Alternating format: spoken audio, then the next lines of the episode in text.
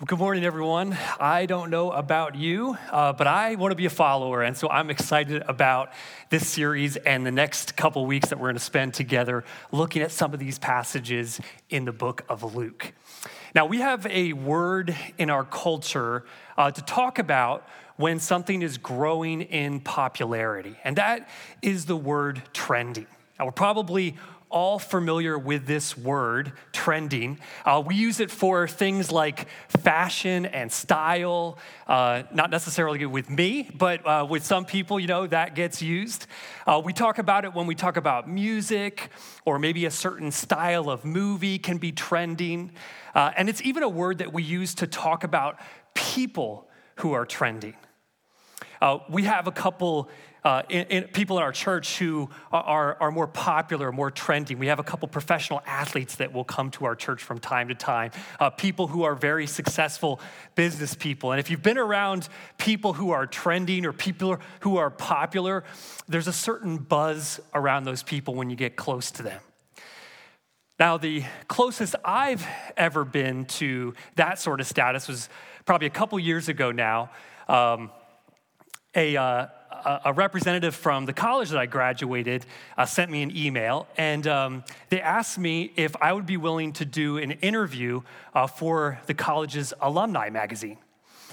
And I have to admit, my first reaction when they when they emailed me was like, "Why would they ask me to do that? I, I don't feel like I've done anything that extraordinary in my life. I don't feel like uh, there's anything that special to highlight.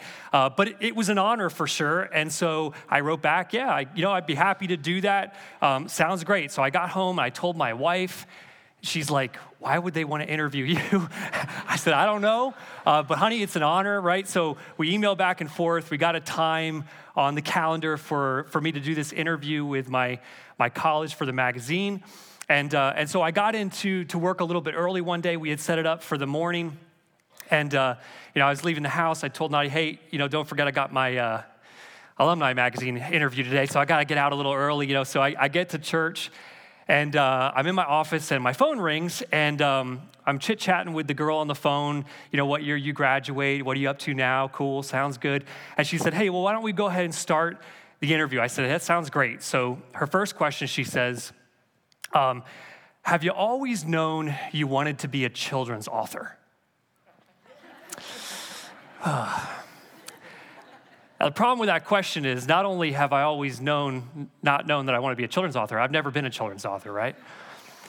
So I told her, you know, I think you have the wrong person. I think you're looking for my brother, Jason Adams, who is a children's author, right?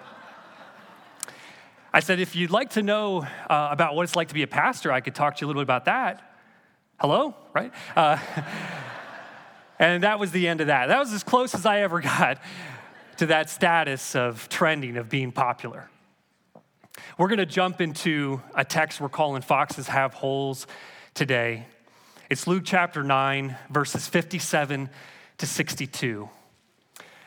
And when we get to this passage of scripture where we drop down in Jesus' life in this moment in the gospel stories, Jesus is trending. Jesus' popularity is on the rise. And there's a lot of textual evidence for that if we look back just in chapters 8 and 9 of the book of Luke. Look at some of these texts that come just in the context of the text we'll be looking at. The crowd welcomed him, for they were all waiting for him, Luke 8:40. As Jesus went, the people pressed around him, Luke 8:42. When the crowds learned it, they followed him. And then lastly, when they had come down from the mountain, a great crowd met him. Jesus is at a place in his ministry where his popularity is trending. It's higher than it's ever been before. I counted in Luke chapter 8 and Luke chapter 9. 14 times crowd or great crowd is mentioned. There's a lot of people who are flocking to Jesus. And it's really no mystery when you look at some of the stories that we get in these chapters why Jesus was growing in popularity so much. In fact, Luke 8 and 9 are sort of like a highlight reel for Jesus' ministry. Look at some of the, the stories that we get in these chapters. Jesus calms the storm, he casts out demons, Jesus heals a woman and raises a girl from the dead, he feeds the 5,000 at the beginning of chapter 9. So, why in the world would a crowd be interested in this guy, right? Why would a crowd be interested in somebody who has control over nature and control over the demonic realm, somebody who can heal you when you're sick or raise you when you're dead or feed you when you're hungry. Why would a crowd be interested in him? The crowds were pressing in on Jesus because Jesus had a lot to offer them. There's more people interested in Jesus than ever before. Jesus was trending, the crowds were growing. Now, if you were, um, if you were running public relations for Jesus, uh, this would be a really big moment to capitalize on in his life. Uh, if, you are his, if you were his PR manager, you'd say, hey, Jesus, we got to capitalize on this moment. We have a lot of people who are interested in you. They know who you are. They're, they're eager for more of what you have, more of your content, more of what you provide. And so let's capitalize on this moment. Let's leverage our success and our popularity and really take this moment to drive into the future. But what does Jesus do in the text that we're going to look at today? Jesus, in conversations that he has, almost tries to talk people out of following him. There's crowds pressing in. People are more interested than ever in Jesus. And right in this moment, we find Jesus almost trying to talk people out of being his follower. As we open up Luke chapter 9 in a moment, we're going to get to listen in to three conversations that Jesus has with people who are interested in being his followers.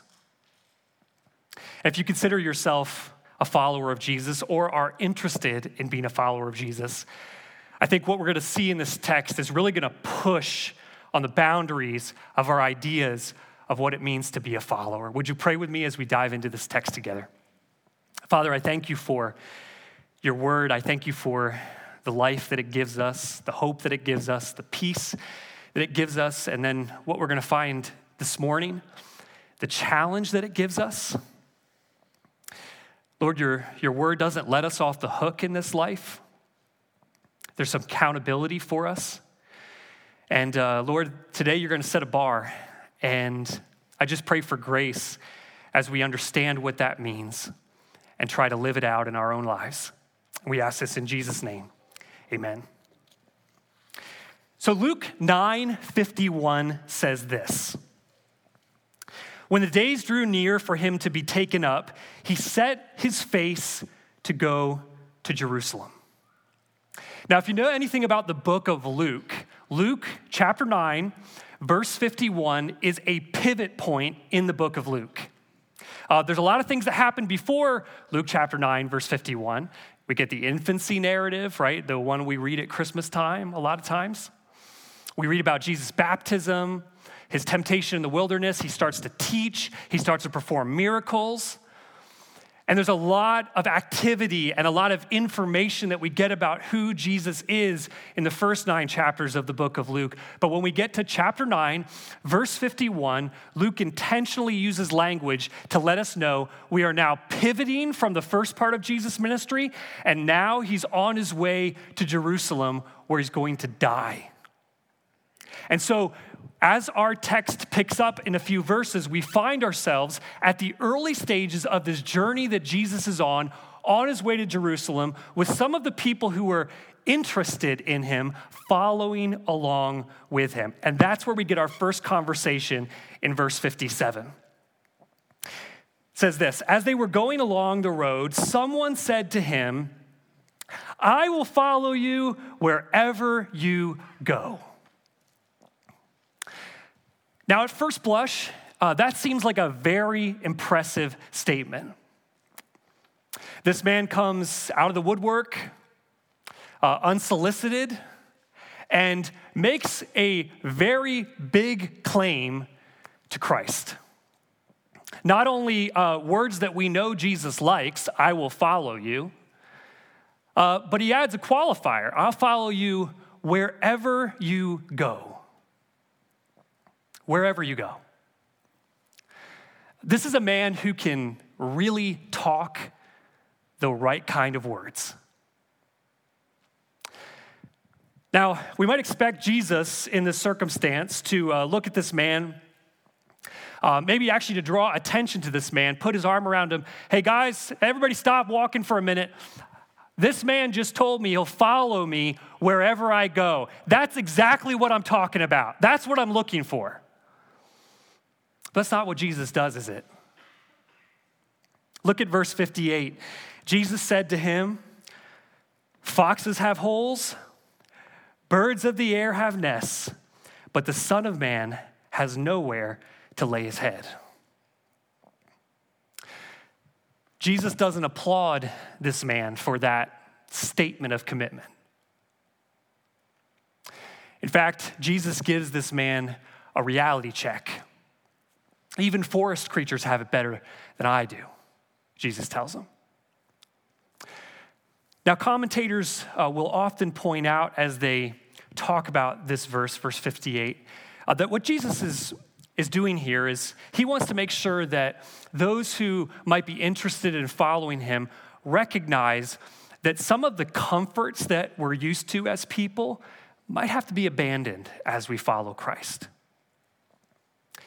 And that's certainly true. But we're one step above comforts here, right? What Jesus is telling this man is that even some of your basic needs will go unmet when you're a follower of me. When you follow Christ, Jesus wants you to know sometimes that could lead to poverty, sometimes that could lead to homelessness. To be a follower of Christ, especially at this time, was a real commitment. So, in Jesus' first conversation here, what he's doing is setting a bar for those who really want to be his followers. He lets them know following me will require self sacrifice. Following me will require self sacrifice. Now, if you were reading through uh, Luke chapter 8 and Luke chapter 9, uh, the idea that there's opposition to Jesus wouldn't sneak up on you in this verse. Uh, in fact, we could, we could easily track the popularity of Jesus trending up, which we did a moment ago, uh, but you could just as easily track the opposition of Jesus that's also rising at the same time. In fact, uh, at the beginning of Luke 9, we find John the Baptist beheaded. And then, about halfway through the chapter, the Son of Man, Jesus says, must suffer many things and be rejected by the elders and chief priests and scribes and be killed, and on the third day be raised. And then, one more time, very explicitly, the Son of Man is about to be delivered into the hands of men. These are the kinds of things Jesus was already saying to those who were interested in him. And in fact, in the, in the couple verses right before our text, they go to Samaria and they're rejected there. And then Jesus huddles around with the 72 that he chooses, and he gives them instructions on how he wants them to proceed. And a lot of the instructions are how are you going to deal with rejection? And then just a couple chapters later, Jesus, on his way to Jerusalem, interacts with some people who say things about Jesus that'll make your blood boil. They tell Jesus that he gets his power from the devil. And then we know what happens in Jerusalem with the passion and the trials and the execution and the torture. Jesus wants his followers to know there's going to be opposition. There is opposition. It's going to require self sacrifice to be my follower. The crowds are around. Jesus is trending. Everybody's excited about what Jesus can do and what he can provide. And Jesus wants the people to make sure they know what they're getting into. So, what's Jesus saying in this first conversation? It's one thing to say you'll follow me anywhere. I want you to count the cost. I want you to count the cost. Jesus is trying to draw this man out. Is there any hesitation in you for following me? And as people who may be interested in following Jesus today, or maybe people who would consider ourselves followers of Jesus today, we've got the same kind of question to answer. Will I really follow Jesus anywhere? Now, maybe you're, uh, you're close to being able to say that. But for a lot of us, if we think about it, there are some places where we would be able to fill in this blank. I'll follow Jesus except for. Is there a place in your life that you won't follow Jesus and you know it? If you spend any time on, uh, on Christian social media, uh, you know that we love to post glowing statements about our commitment to Christ. Uh, we love to, to say the kinds of things that we know to be true. Uh, sometimes social media can be aspirational for us. I'm going to type something out that I really want to be true of myself. Or we can type something out in our best moments.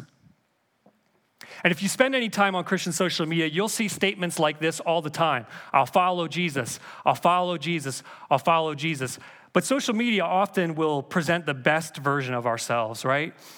What if the world got the honest version of ourselves? For some of us, it'd be this I'll follow Jesus except at school. No one there even knows I'm a Christian. Or I'll follow Jesus except in my business. If I ran my business like Jesus, I'd be out of business. Or I'll follow Jesus except on the field. When I'm competing, the last thing I'm thinking about is my testimony. Are there places that we won't follow Jesus and we know it? Jesus is asking a question in this first conversation Are you ready to follow wherever? Are you ready to follow anywhere? Second conversation.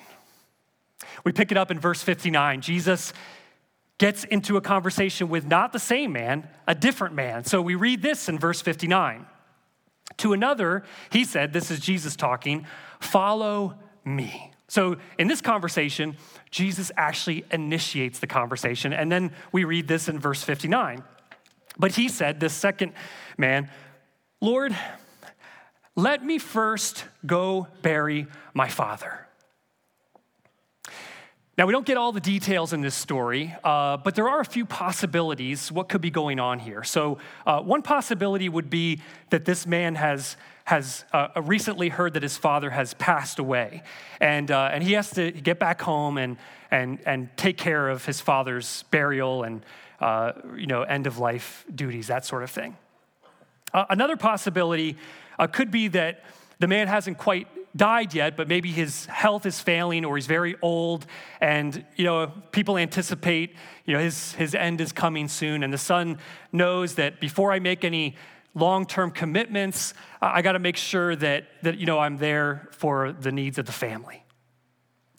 Now not everything in the ancient world translates well to the 21st century. If you read the bible you know that.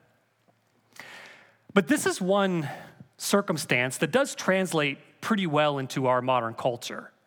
Uh, this statement would be reasonable to make.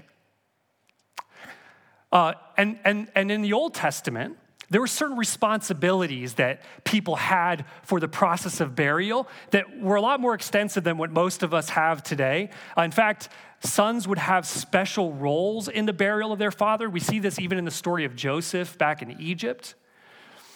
Uh, we know from Leviticus 21 that priests typically weren't allowed to touch dead bodies, but they made one exception, and that's when it was your mother or your father. sons had a special role in the burial process. And so, what this man is talking about is actually a responsibility or a duty, not to mention the fact that this man most likely would have had some of the affairs of the household to sort out. You had communal families, oftentimes living in one house. There would need to be division of assets, care for dependents, inheritance situa- situations to sort out. A lot of work to do, a lot of responsibility. In fact, for this man to blow off that responsibility would have been scandalous in his culture. And so, once again, maybe we expect Jesus to be un- understanding about what this man has on his plate. Excuse me. Maybe we expect Jesus to even commend this man for taking his responsibility and his duty so seriously. But look what Jesus says. Jesus said to him, Leave the dead to bury their own dead. But as for you, Go and proclaim the kingdom of God. Now, we have a tendency sometimes when we read the Bible to declaw scripture a little bit. Don't do that in this passage. If this sounds brash to you, it's because it is brash. Not only does Jesus reject this man's question, but then he gives this sort of cryptic response let the dead bury their dead. So, what Jesus is doing here is a little play on words that Jesus does quite a bit in his teaching. He's spiritualizing the ideas of life and death. So, when he tells the, the parable of the prodigal son, and the father receives the son at the end of that story, uh, if you remember, the way Jesus describes that as he's telling the story is the father says, My son was dead, and now he's alive again. Now, we know there wasn't a real death in that parable. Jesus was using life and death in spiritual terms, and that's what he's doing here. When he says, leave the dead to bury their own dead, he's saying, leave the spiritually dead to bury the physically dead. You're talking about responsibilities and duties, and I get that. But there's plenty of people who have nothing going on spiritually who can do those kinds of things. I want your focus to be on proclaiming the kingdom of God. So, what do we learn about Jesus in this little exchange? Is he anti family, anti responsibility? Throw off all work responsibilities, being a good husband, being a good son? Is that what Jesus is saying? Jesus is making a point in this conversation that when you sign up to be his follower, you get a complete upheaval of your responsibilities and priorities. Now, if you're wondering um, if Jesus' reaction was a little over the top, I think there was a word in this man's statement that set Jesus off, and it was the word first. Let me first Go and bury my father. When you follow Jesus, you're no longer in charge of your agenda. So, Jesus' point in the second conversation following me will reorder your priorities. Following me will reorder your priorities. Now, the tricky thing about this is that the enemy of following Jesus in this conversation is actually responsibilities, sometimes good things. Sometimes responsibilities, duties, priorities, even good things can get in the way of what Jesus might be calling us to do. I've, uh, I've mentioned I don't, a lot of times over the years uh, grew up in a pastor's home, and um, when, when we went to, to Toronto to plant a church, I was five years old. And um, when we went up there, uh, we had, I believe, two churches that were supporting us financially. One was up in Canada, and one was down in New Jersey in a little town called Rosedale. And, uh, and so when we would come back uh, through this general area, we have some family in the area when I was growing up. Uh, my family would come down in the summer, we'd often drive over to Rosedale, New Jersey, and my dad would preach at this church that was one of our supporting churches. And that's uh, pretty common, you know, 20, 30 years ago. Uh, missionaries would come through, and, you know, if they were supported by the church, they would share a little bit about their ministry and, and usually take a Sunday morning, that sort of thing. So, one particular Sunday morning that we were in Rosedale, New Jersey, um, I remember my dad preaching a message on this text. Now, I sat under my dad's preaching for 20 years. I might be able to remember a few messages, not a ton, uh, but this one I remember. He was preaching on these three conversations. He was preaching about this, specifically, this idea of letting the dead bury their dead. And I wasn't quite getting that as a kid. But about halfway through his message, and when he was talking about this, there was a middle aged guy who just was losing it emotionally in the pews. And there's only about 50 people in the church, so it was pretty obvious. And uh, at the end of the service, um, the man went down to the front where the steps are up to the stage and got on his face and was just weeping at the front of the church. And um, this was a church that we had attended when I was, you know, real young, and, and I, you know, vaguely knew some of the people there. I know who this man was. I know his name still. He was at the front of the church just weeping. And uh, my dad went down. I remember my dad putting his arm on this guy's back and just down next to him, talking to him. And uh, we got around the church and said goodbye to a few people. We were out in the car. I mean, it's probably half an hour my dad was in, in the auditorium talking to this guy. And when my dad came out to the car, uh, us kids were like, Dad, what, what was that about? Is that guy okay? And my dad told us that the man was saying to my dad, I've been burying the dead. I've been spiritually dead, and I'm burying the dead.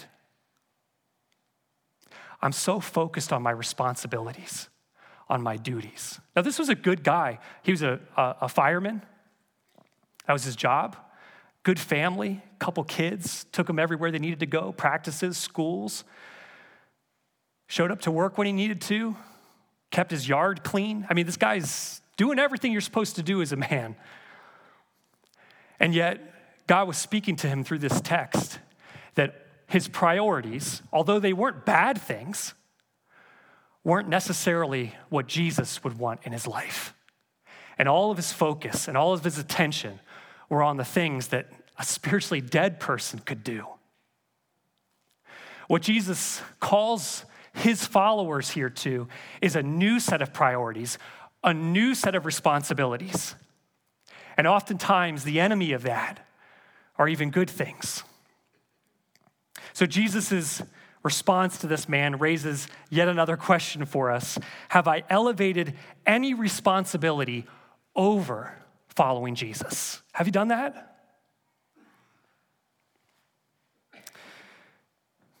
Maybe you can fill in the blank. I will follow Jesus as soon as I what?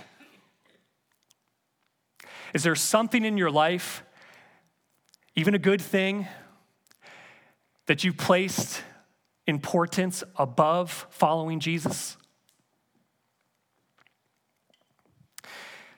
Again, on social media, it can be really easy to write these four words, right? I will follow Jesus. What's the real story for many of us? I'll follow Jesus as soon as I get to college. I've got a reputation I just can't change right now. Or I'll follow Jesus as soon as I get married. I'll definitely follow Jesus more when I get a family.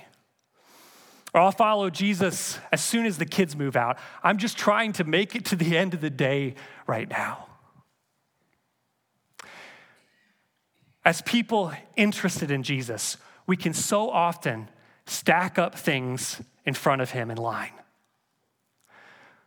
What Jesus is challenging us here is to get rid of that as soon as and ask us this question Are you ready to follow now?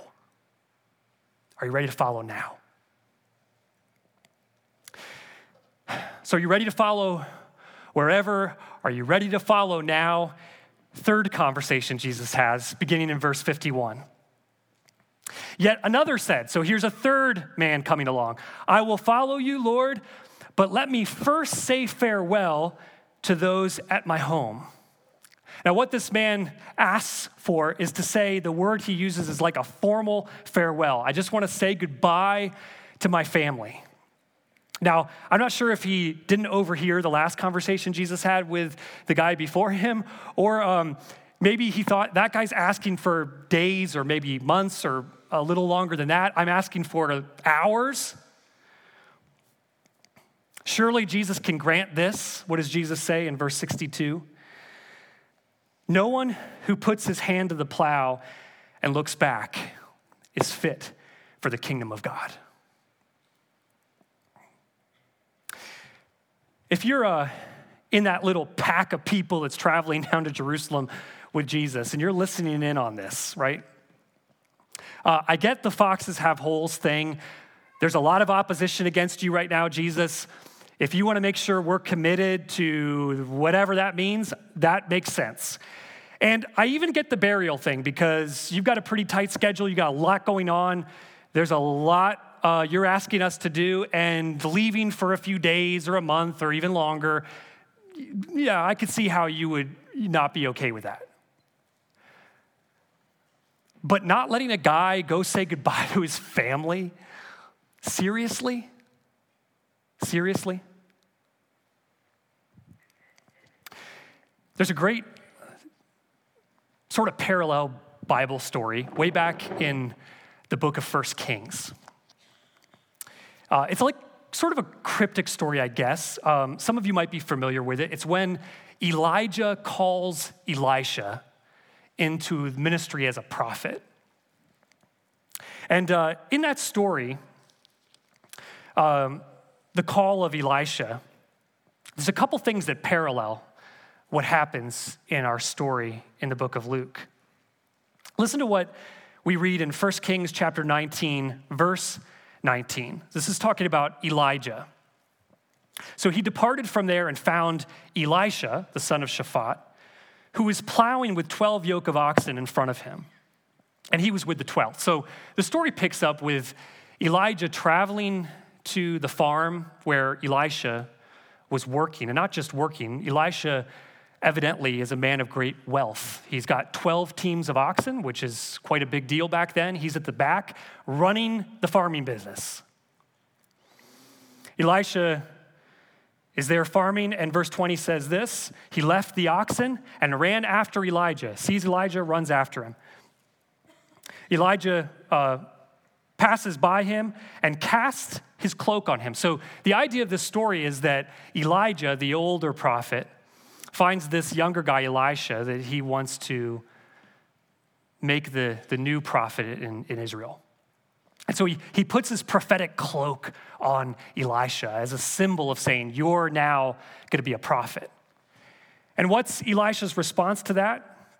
Second half of verse 20 Let me kiss my father and my mother, and then I will follow you. Now, uh, knowing what you know from, from what we just read in Luke, how do you think Elijah is going to respond? Yeah, how dare you ask that? You know, you can't do that. We got work to do, right? It's not what Elijah says. Listen to what Elijah says. He said to him, Go back again. For what have I done to you? And he, Elisha, returned from following him, took the yoke of oxen, sacrificed them, boiled their flesh with the yokes of the oxen, and gave it to the people, and they ate. And then he rose and went after Elijah and assisted him. So Elisha in the story asks if he could say goodbye to his family. Elijah says, sure. Elisha goes back to his farm. Did you hear what I said? He boils all of those farm animals that were used to do the farm work and he makes a big barbecue for everybody in the town. They can come over and eat. And what he does in that moment is basically walk away from his family business. I'm burning it, I'm never coming back. When I go to become a prophet, that's what I'm going to do. So it's a, it's a statement in 1 Kings 19 of extreme commitment. And what Jesus tells us in Luke 9 is the extreme commitment that you might be used to I'm going to ratchet that up even further. To be a follower of me, you can't even say goodbye to your family. I'm not even going to give you the sort of reasonable, expected courtesy that Elijah gave Elisha. What the man asks is absolutely reasonable. But what Jesus is saying is that following me will remove your rights. Following me will remove your rights. What Jesus demands is utter devotion and commitment. If you want to follow Jesus, what Jesus is saying is you can't have anything else on the table. When I was growing up in my house, we had um, some little paperback missionary books. I don't know, does that look familiar to anybody in here? I think a lot of homes had these uh, in the 80s. And uh, there was books on a lot of different famous missionaries throughout the 18th, 19th century, and, and maybe a little bit before that. They're like biographies, kind of short, uh, designed for kids to read. And so uh, we would read these growing up if I had a book report or something like that to do at school. George Mueller, his book was a guy who dared to trust God for the needs of countless orphans. Maybe you know this man's story, very famous for starting these Christian orphanages. But listen to the words that he says here. There was a day when I died. Died to George Mueller and his opinions, preferences, tastes, and will. Died to the world, its approval or censure. Died to the approval or blame even of my brothers or friends. And since then, I have studied only to show myself approved to God. Dietrich Bonhoeffer wrote When Christ calls a man, he bids him come and die. That's what George Mueller says as well. My grandmother had a little phrase uh, she used to say, no ifs, ands, or buts. Do you have any ifs, ands, or buts when it comes to following Jesus? I will follow Jesus, but. Any reservation? Any hesitation at all? Any place that you're not ready to follow? Once again, we can see these words I will follow Jesus, I will follow Jesus, I will follow Jesus. We can say it, so easy to say, but not when I'm with my girlfriend. I'm willing to give him everything else. I'll follow Jesus, but not with my finances. He can have everything extra. I'll follow Jesus, but not with my fear. There will always be things in the future that I'll need to worry about. Are you ready to follow Jesus completely?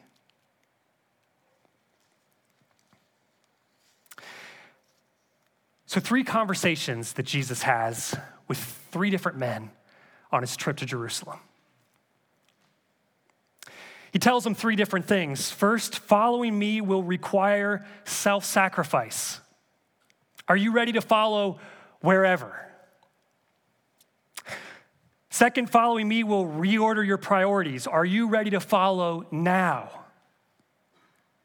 And third, following me will remove your rights. Are you ready to follow completely? Now, that's quite a pitch that Jesus gives to followers, isn't it? These are hard words of Jesus. And uh, if I know the way the devil likes to work, he would love, he would love to use this passage to bring shame and condemnation on the children of God. You say you're a follower of Jesus. This proves you're not. Is that what Jesus is trying to do in this passage? Let me give you a little heads up. As a follower of Jesus, you won't do these things perfectly. What Jesus is saying in this passage, what he's doing in this passage, is setting a bar. I, I got home from thinking about this message a little bit. I was here Thursday night, and um, sometimes while I'm working on a, a message, I'll be in the heat of things, uh, typing down some thoughts and things like that, and then I'll walk away from it, and um, and the Lord will bring something to my mind that that you know just helps me get some clarity on what I'm trying to say. And I was laying down late at night on Thursday night, and I thought, you know, what's this passage saying? This this passage could be misunderstood. It could drive people who sincerely want to follow Christ to despair. That's not what I want, and it's not what Jesus wanted. What's this passage doing? What's this passage saying? I think what Jesus is communicating to those who are interested in following him is a simple choice. Do you want to be in charge of your own life? Or do you want to follow me? Do you want to run your own life? Do you want to set your own priorities? Or do you want to follow me? Do you want to limit the areas that I can lead, draw some dotted lines around some things that I'm not allowed to, to walk you into? Or do you want to follow me? Jesus is looking at everyone who's interested in following him and asking that question Do you want to be in charge? Or do you want to follow me? For those who want to follow him, we get great promises. Maybe one of my favorites in Matthew chapter 11, verse 28 Come to me, all, all you who labor and are heavy laden, and I will give you rest. Take my yoke upon you and learn from me, for I am gentle and lowly in heart, and you will find rest for your souls. For my yoke is easy and my burden is light. Now, the beauty of the New Testament is we do get a few examples as the pages of the New Testament go on of people who follow Jesus. We get to see some of those lives worked out in, in dimension as the New Testament unfolds. We see it in, in the life of some of the apostles. We see it in the life of Paul, Silas, Timothy, Stephen. And we also see it in our own life when we meet someone who is a completely committed follower of Christ. Not perfect, but they've made that decision. I don't want to run my own life, I want to follow Jesus. I want to close with uh, one more story of a man who made a commitment like that. It's a man named William Borden. Uh, he was born in the late 1800s, and he was the heir of a family fortune, a dairy company that is worth billions today. He could be described as an Ivy League graduate. He did his undergraduate work at Yale and he earned a graduate degree from Princeton. But William Borden decided to be known as a follower of Christ. After he graduated from high school, his parents sent him on a tour around the world. As he traveled across Europe, Asia, and the Middle East, God began to call him to reach out to the lost people who had never heard the good news of the gospel. He wrote home to tell his parents that he was giving his life to Jesus on the mission field. On that trip, he wrote two words in his Bible no reserves. He knew that following Jesus in this way would require a complete commitment. William's father insisted that he attend the university, so he enrolled at Yale. His freshman year, he found his passion for Christ was not shared by many, so he began meeting with a friend in the morning to read the Bible and pray together. Before long, other students joined them, and it became a revival on that campus as students met in different groups for Bible study and prayer. By the time William was a senior, a thousand of the students were a part of one of these groups. One entry he recorded in his personal journal during that time simply said, Say no to self and yes to Jesus every time. During his time at Yale, Borden also worked with the homeless and the hurting who were living on the streets of New Haven. He founded and personally funded the Yale Hope Mission in an effort to rehabilitate alcoholics and addicts. His father died while he was at Yale, leaving William with a significant family fortune. Upon graduation from Yale, Borden wrote two more words in the back of his Bible no retreats. He knew that following Jesus meant he couldn't look back. He knew Jesus was calling him to world missions and decided to take the gospel to the Kansu people in China. Before going to China, he went to Egypt where he could learn Arabic and prepare for his ministry to Muslims. While he was in Egypt, he caught spinal meningitis. William Borden died one month later at the age of 25. He was buried in Cairo. There are some who might say that he didn't make a good trade. He gave up his family, his fortune, and a future career to follow Jesus. As a missionary, he died before he reached the mission field. But this man who sparked revival at Yale ministered to hundreds through his mission and has inspired thousands of missionaries with his commitment, knew he had made the right decision. After his death, there were three phrases found written inside the Bible of his completely committed follower of Jesus no reserves, no retreats, no regrets. The simple question I want you to think about as we close today. Do you want to be in charge of your own life? Or do you want to follow Jesus? Let me pray.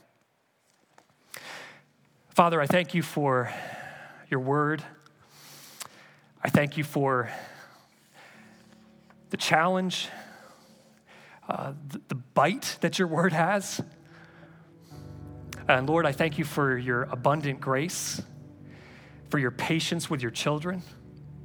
Lord, you know as, as much as any of us, more than any of us, how often we fail, how we can let you down, how even despite our best intentions, we fall short of being completely committed followers of you quite often.